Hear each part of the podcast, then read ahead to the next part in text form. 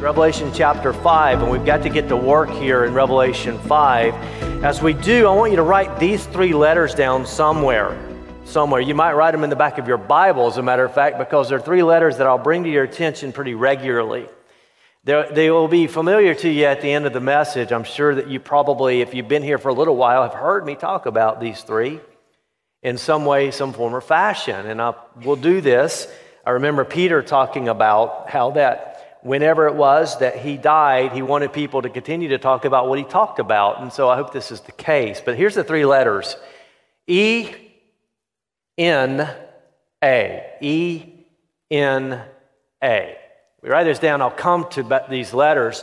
And I will uh, just forewarn you that if for some reason I get to the end of my time and not to the end of the text, we'll go to E N A.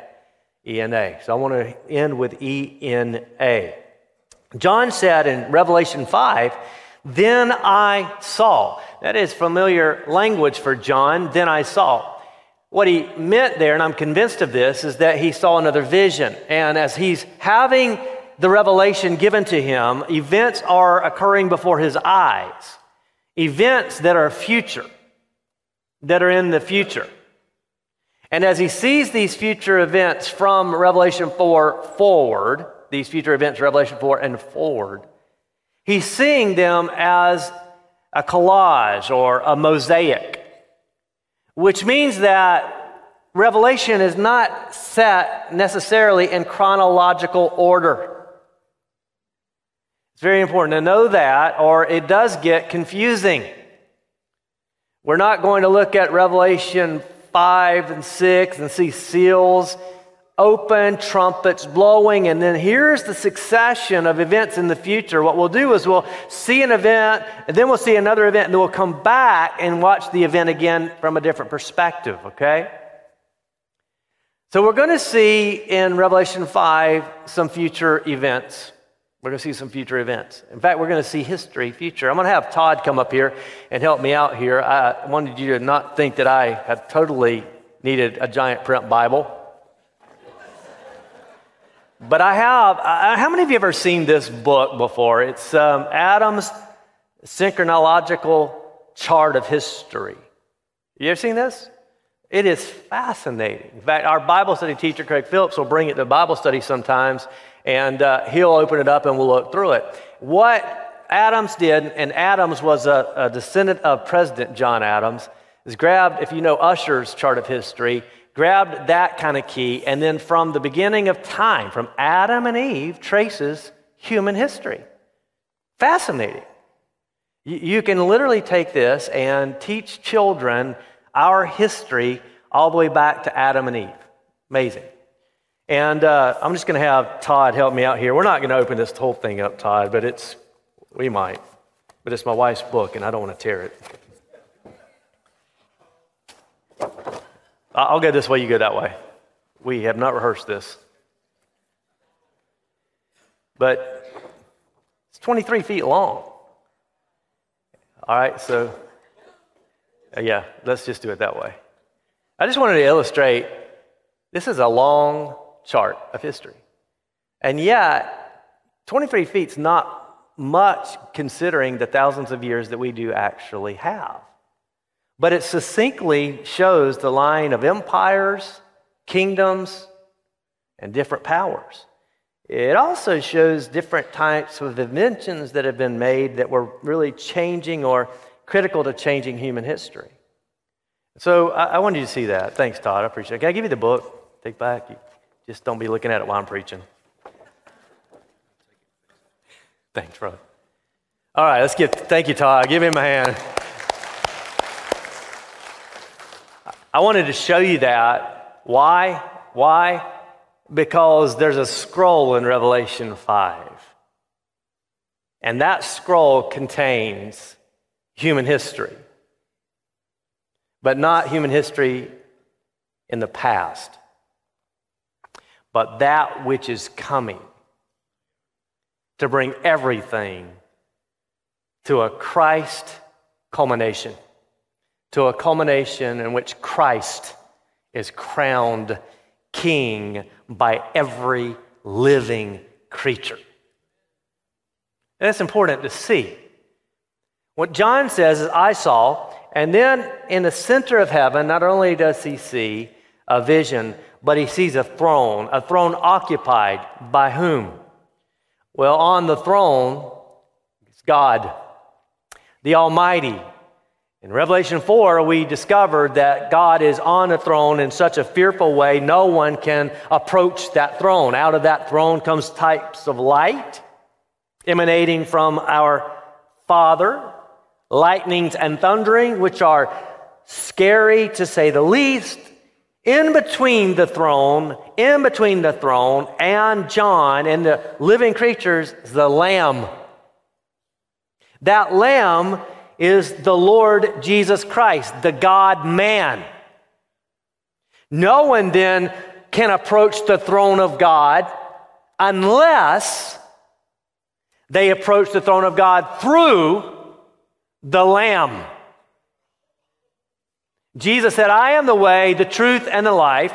No one comes to the Father except through me. And now we have a vision of this.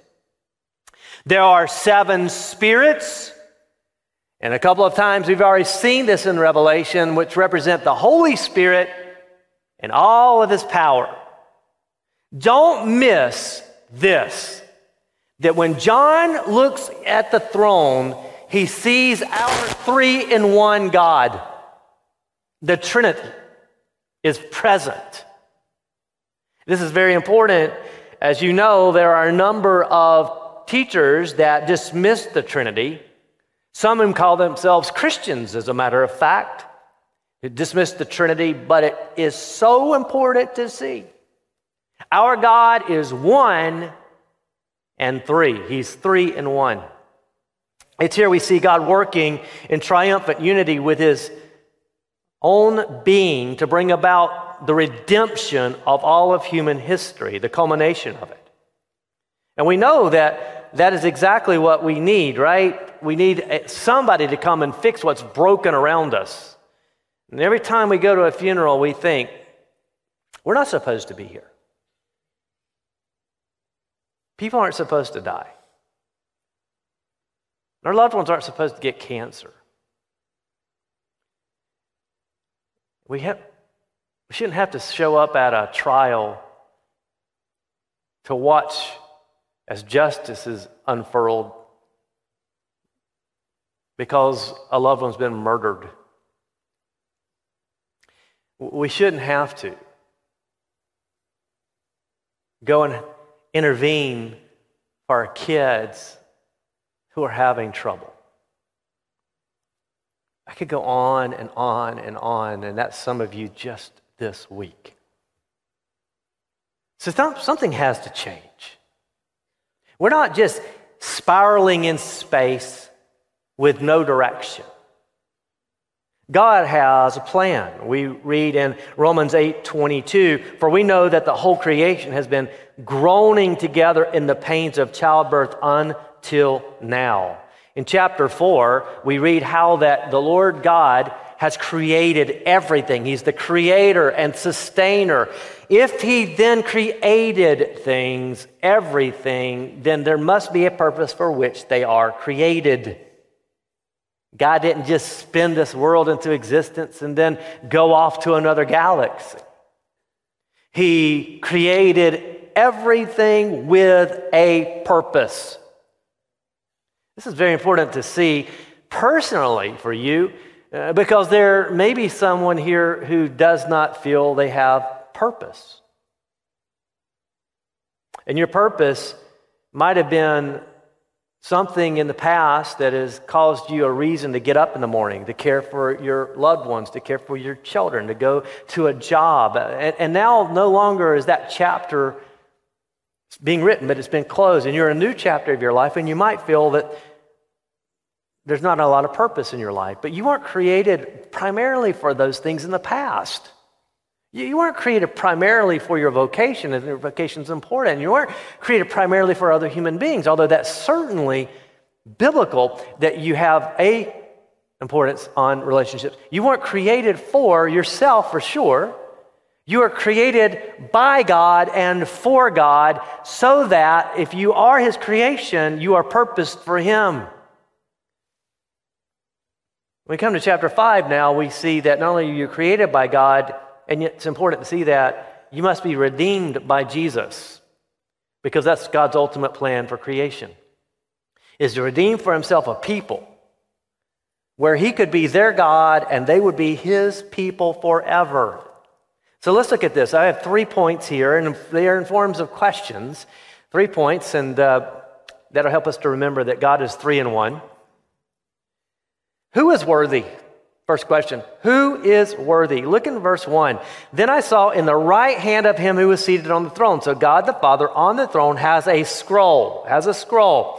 That scroll was written on the back as well as the front. That was unusual. That's not typical. It has seven seals. Now, seals are typical for any type of document like this. Without going into a lot of detail, the seals mean this document is official. There may be duplicates, there may be other forms of this scroll, but this one is the official one. The copies were not. John knew what was in the scroll to some degree. Because what is in the scroll is God's plan for human history. Not all of the details were given to John in the duplicates which he has given to us in the book of First John, for instance, or in the gospel according to John, or in the other scriptures that the apostles have given us. But this is the official scroll, which means that when these seals are undone, the plan in that scroll then will be implemented. This, this chart I showed you is a chart of human history, that which has already occurred.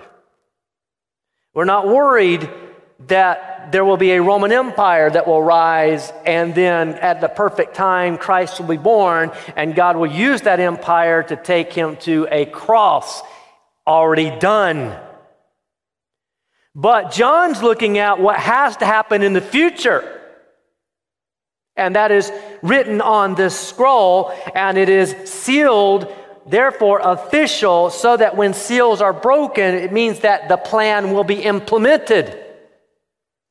Jesus is coming back, for instance, but unless the seal is broken, he's not. that's the idea here. God's plan in history. What we see here, then, John in verse 2 is searching with everyone for someone who's able to open the scroll. Look at verse 2. I saw a mighty angel. I want you to stop there. A mighty angel proclaiming with a loud voice. Here is a mighty angel, mighty, meaning all, all power given to him by God to do whatever it is God wants him to do. A mighty angel. But this mighty angel cannot open the scroll. There have been a number of men and women over the years who would have loved to have controlled human history future. They've been powerful and ambitious, but though they might be mighty, they were not worthy. I wanted us to sing that song today, Is He Worthy? Because that is the question. Who's worthy, not who's powerful to open the scroll, who's mighty or wants to, who's worthy. So in verse 3, the search then the silence, and no one in heaven or on the earth or under the earth was able to take the scroll and open it.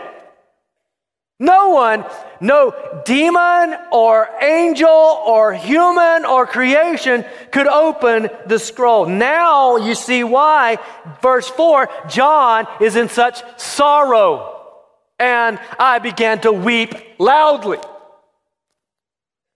There's no salvation. There's no one who's opening the scroll. Everything we've lived for and hoped for and expected through all of these years, the prophets have promised and the scriptures have proclaimed unfulfilled because no one can bring about the plan of God. That's why he's weeping. There's no salvation. Creation outside tells us, therefore, we are purposed for a new creation. This one's broken. The promises of Scripture cause us to be expectant people that God will do what He said He would do, set all things right.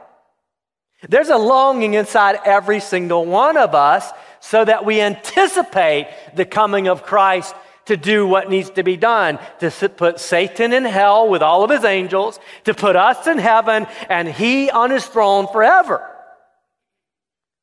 This is why John is weeping. No wonder later he celebrates so much when he says, There will be no more crying or tears. You, you know what it's like to weep. I got up this morning, walked outside, was praying, and a little overwhelmed with a few things that some of our folks are going through in our church. And it, it was heartbreaking. But nothing like what John says here. We're doomed. Like, this world can't just keep going on like it is. There has to be a reason for creation because there is a creator. And he's purposed that this creation be redeemed, and those in it who are unredeemed would be ultimately redeemed. But there's no one opening the scroll. Second question Is Jesus the one who's worthy? One of the elders said to me, Weep no more. The lion of the tribe of Judah, the root of David, has conquered so that he can open the scroll and its seven seals. Good news. Stop weeping. There is a lion.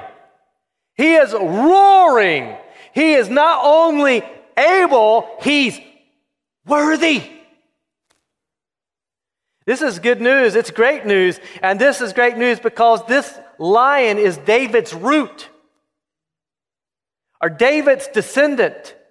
In Isaiah 11 1, uh, the prophet said there would come forth a shoot out of the stump of Jesse. What does that mean? That even though David's gone, that there would be from his throne a shoot come out. Just recently, we took down a tree, one of these invasive trees that grow like crazy at my father in law's house. And I came back to visit not too long ago, only to note there were all these other shoots coming out of this tree. This is how Isaiah saw the throne of David. Though David's gone, there's coming a shoot, and this shoot will be the everlasting one. This is why Jesus said uh, to a group of Pharisees who didn't understand who he was in chapter 22 of Matthew, What do you think about the Christ? Whose son is he? They said to him, The son of David. Then Jesus asked this, love this question. How is it then that David in the Spirit calls him Lord? The Lord said, Sit at my right hand until I put all your enemies under your feet. And if then David calls him Lord, how is he his David's son? and no one was able to answer him. He then would say in John about Abraham, another of the patriarchs, before Abraham was, I am. This is the lion who is the lion of the tribe of Judah. Now, when you read this, this is good news. There is someone who's able to open the scroll, but it's also bad news. You cannot have good news unless there's bad news. And the bad news is the one who's worthy to open the scroll of redemption is also the one who's worthy to open the scroll of wrath. If you've read Revelation, you probably have been overwhelmed with the amount of wrath that flows from the throne of God upon sinful people. Jesus' image has been whitewashed for the most part in Western society. He is the meek and mild, lowly baby in the manger that Bobby, Ricky Bobby prays to. Never saw the movie, just know the line. Isn't that how people talk about Jesus? Baby Jesus? Not how John saw Jesus. Not lowly, meek, and mild, but here Jesus is the lion who is roaring Where does this come from? Way back in the very first book of the Bible, in Genesis chapter 49, we have this given to Judah Your brothers shall praise you, and your hand will be on the neck of your enemies. Your father's son shall bow down before you. Judah is a lion's cub. From the prey, my son, you have gone up. He stopped, stooped down as a crouching lion, as a lioness. Who dares row him? And the scepter shall not depart from Judah, nor the ruler's staff from between his feet, until tribute comes to him. And to him shall be the obedience of the peoples, binding his foal to the vine, and his donkey's colt to the choice vine he has washed his garments in wine and vestures in the blood of grapes. His eyes are darker than wine and his teeth whiter than milk. It is a picture of the tribe of Judah being the conquering tribe and stomping on its enemies. It's not the language you would want necessarily to hear about Jesus. But it is the vision John sees. He's not only the Savior of the saved, He is the damner of the damned. I have heard people say to me, Jesus never sends anyone to hell. And I wonder, have they read their Bible? He does send his enemies to hell. I was his enemy. I sat in a church underneath the conviction of the Spirit going, I'm going to hell if I don't get saved. And you are going to hell if you don't get saved. I've been so grieved and brokenhearted, and I won't digress far here over the last two weeks where I've had numbers of conversations with professed believers who are trying to widen the way to heaven. And I wonder, what's it all for? If everybody's going, let's just go to the beach on Sunday. You know, and I know that the Bible doesn't teach that, that everyone's going to heaven. There's but one way to God through Jesus Christ. Jesus is the worthy conqueror. Look in verse 5. And one of the elders said to me, Weep no more. The lion of the tribe of Judah, the root of David, has conquered. He has conquered so that he can open the scroll. He has conquered. In what way has he conquered? How has the lamb conquered? The lion conquered. Look in verse 6. And between the throne and the four living creatures among the elders, I saw a lamb standing, though it had been slain. There it was. How is it that a lamb who'd been slain and sacrificed is actually able to stand? How can a lamb who's been slain, slaughtered, killed stand? Because it's no longer dead. John sees the vision of the Lord Jesus Christ, the Lamb of God, who had been slain on a cross, now standing before the throne of God. Look at his scars here. It is though he'd been slain, so that now John sees this is a lamb and it had been slain. There's signs of that slaying, which are the scars. The only thing earth produces right now that will last in heaven are the scars in Jesus' hands, his feet, and his side.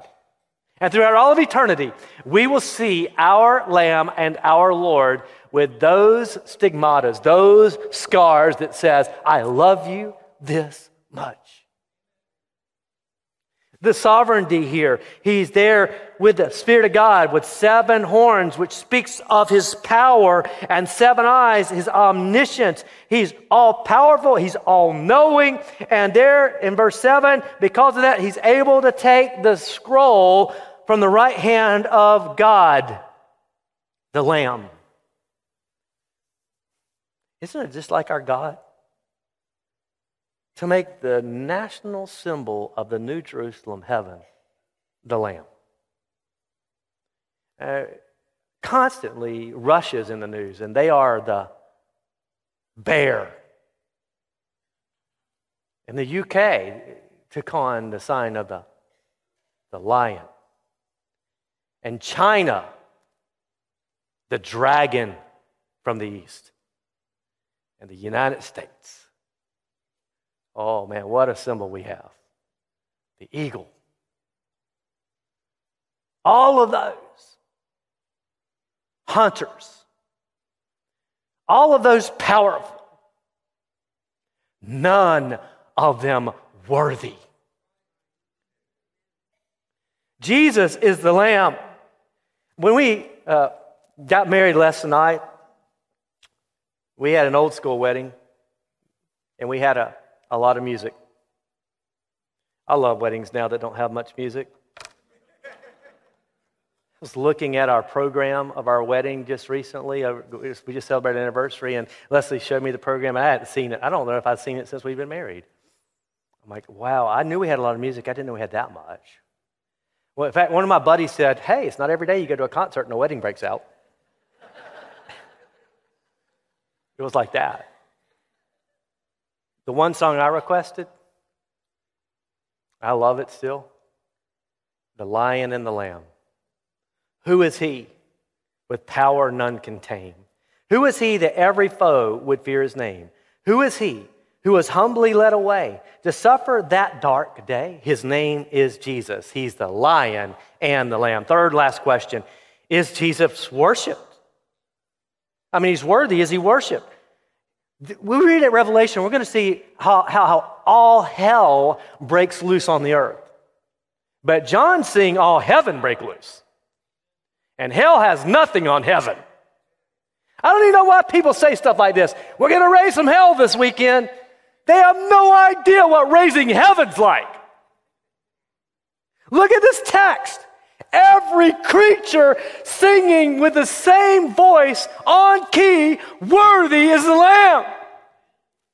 This is the signs that we see. Look in verse 8. And when he had taken the scroll, the four living creatures and the 24 elders, they fell down before the Lamb. You know, here's what I know, and I, I, I believe this is the imagery here. If a notary person came into our church we would likely stand if, if the governor came in, if the president came in, regardless of our politics, regardless of whether we agree with them, we would stand in honor. I mean, at a wedding, I mean, when a bride comes down, everyone stands. But when Jesus is presented, every knee will bow and every tongue will confess. I know I've told this story, I don't know, so many times, but I just love it. When Steve Camp, the Christian artist, was on an elevator with Prince when Prince was here on the earth. And the Prince asked Steve Camp, this Christian artist, What do you do? I'm a singer. Oh, what kind of music do you do? Christian music. And somewhere along the line, the question got asked, Well, how do you follow Jesus? And Steve Camp looked at Prince and said, You know how you're Prince? He's king. And you have to bow before him. Everyone will bow. Philippians 2, He's Lord. We see here the harps that are held by these elders, which represent the church. The harps are not what we kind of think of as the large musical instrument that is played in contemporary times. This is more like a lyre, a guitar. We're not even sure exactly, but it's small enough to be played in praise to God. In other words, what is the church doing? Offering perfect praise to God, a sign of what He wants from us now. That's why we, why we sing on Sunday morning. Because there's singing in heaven.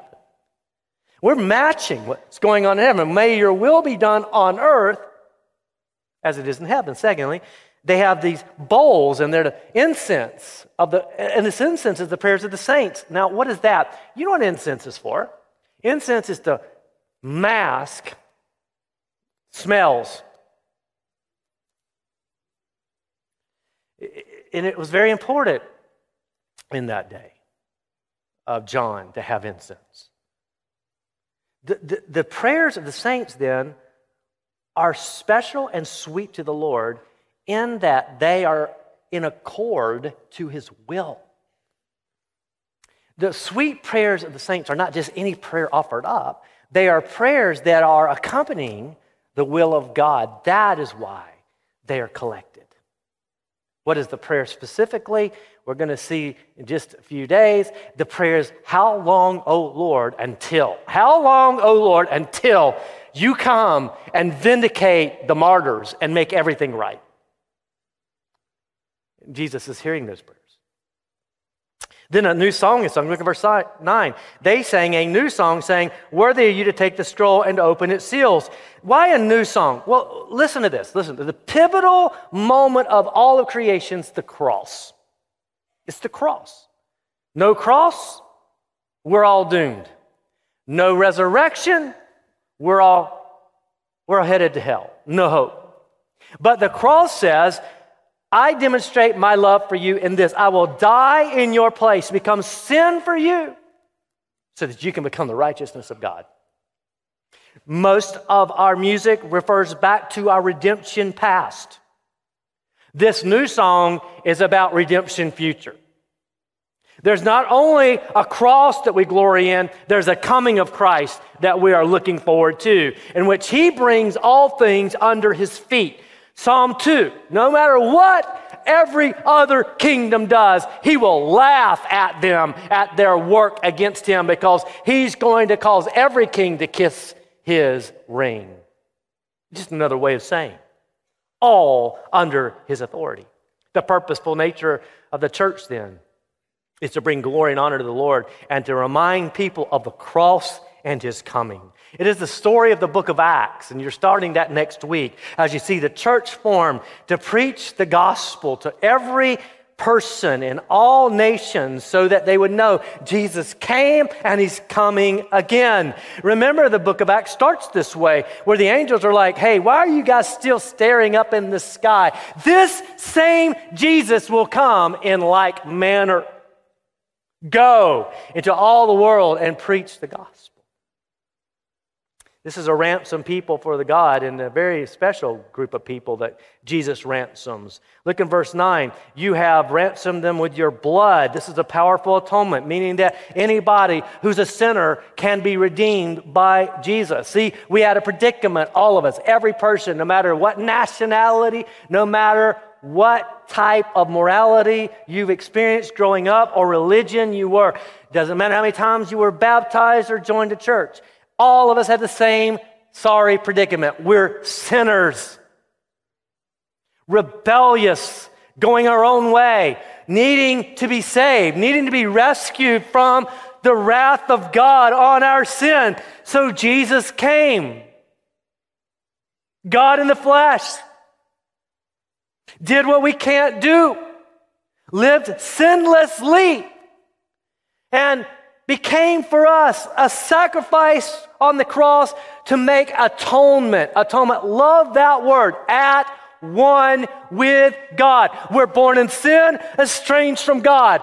Born in sin, on our way to hell, not at one with God, not anyway at one with God, and we will never be at one with God unless someone ransoms us. And Jesus does by his blood.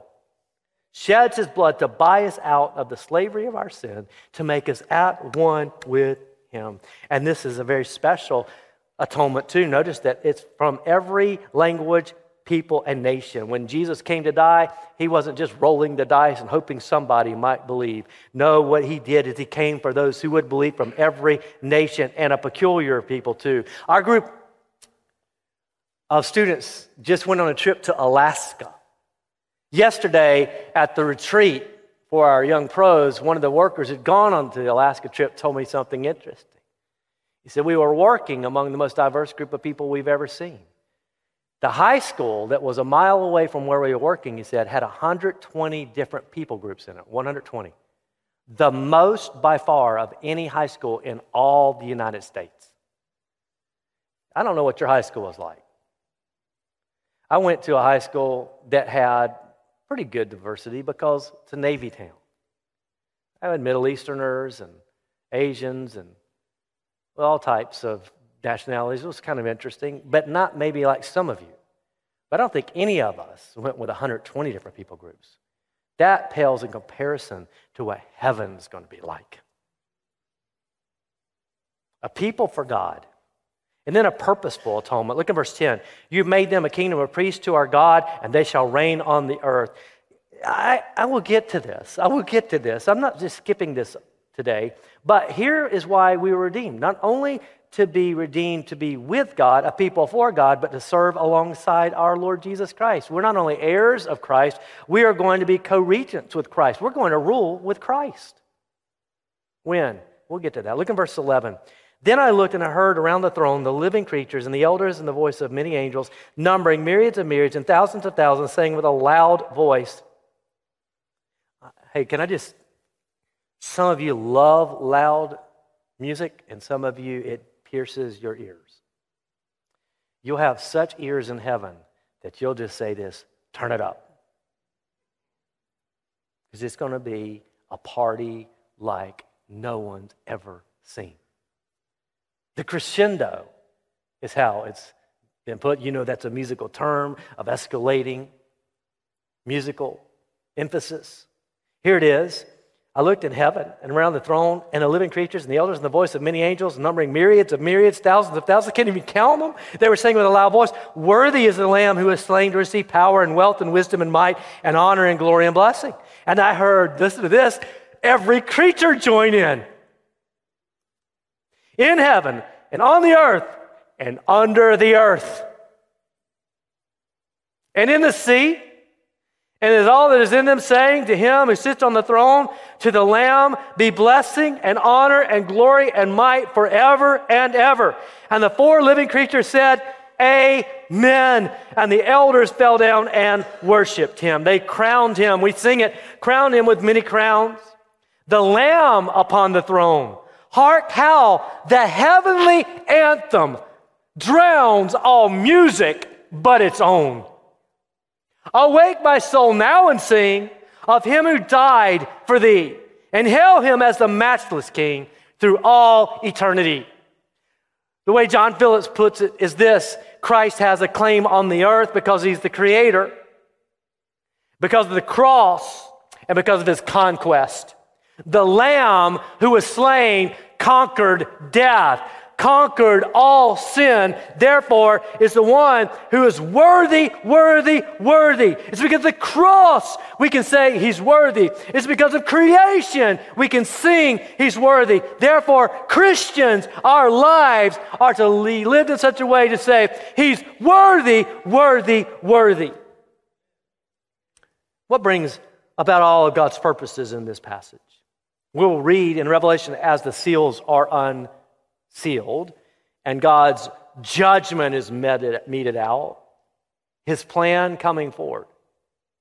We're going to learn in Revelation what is to come in near future the rise of the Antichrist, all hell breaking loose on earth, and the conquest of our Savior when he comes back. But what brings about all of this? What is it in Revelation 5 that makes possible all the future events of Revelation. It won't surprise you. The same gospel that saved us is the gospel that will save us. That leads me to E and A. E and A. I'm closing here. E and A. Did you write it down? E stands for everyone. Everyone. So write everyone down. Just write down everyone. I'm going to go back, Mike, to Ephesians 2 8 and 9. Bible study, you brought up the fact that I go to two, Ephesians 2 8 and 9 all the time, and I will always go to Ephesians 2 8 and 9. Matter of fact, at my funeral, y'all can just quote that verse. Those verses. E, everyone. For by grace you've been saved through faith. Everyone is saved the same way. By God's grace when they believe. In fact, if you want to be witnessing to people, like, how do I witness to people? Remember ENA. Tell them everyone is saved by grace. God's riches at Christ's expense. Grace is what I don't deserve. I don't buy. I can't buy something that's graciously given to me. I have to believe. I have to trust. Everyone is saved this way. Everyone is saved this way. Everyone. No one. That's next. N. E N A. No one is saved by their own doing. For by grace are you saved through faith, and this is not your own doing, verse 8. No one is saved by their own doing. No one. No religious person, no moral person, no good person according to worldly standards. No one goes to heaven on their own. Can't happen. Everyone is saved. Everyone is saved the same way. Grace and faith. No one is saved by their own works. A. anyone can be saved. You could talk to someone tomorrow about the gospel, and you can say, Let me tell you how you can be saved. Everyone is saved this way, no one is saved this way, and anyone can be saved, which means you can be saved. Would you like to be? Anyone is saved. It is the gift of God, not of works, lest anyone should boast.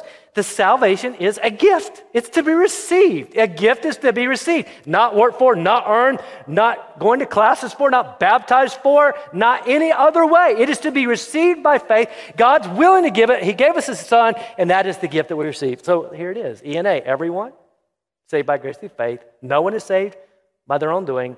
Anyone can be saved because it's a free gift of God would you be saved if you're not? Let's pray. Father, I come to you in the name of Jesus. Thank you for this passage, this incredible look into heaven. And God, may it stir our hearts today in Jesus' name. Amen.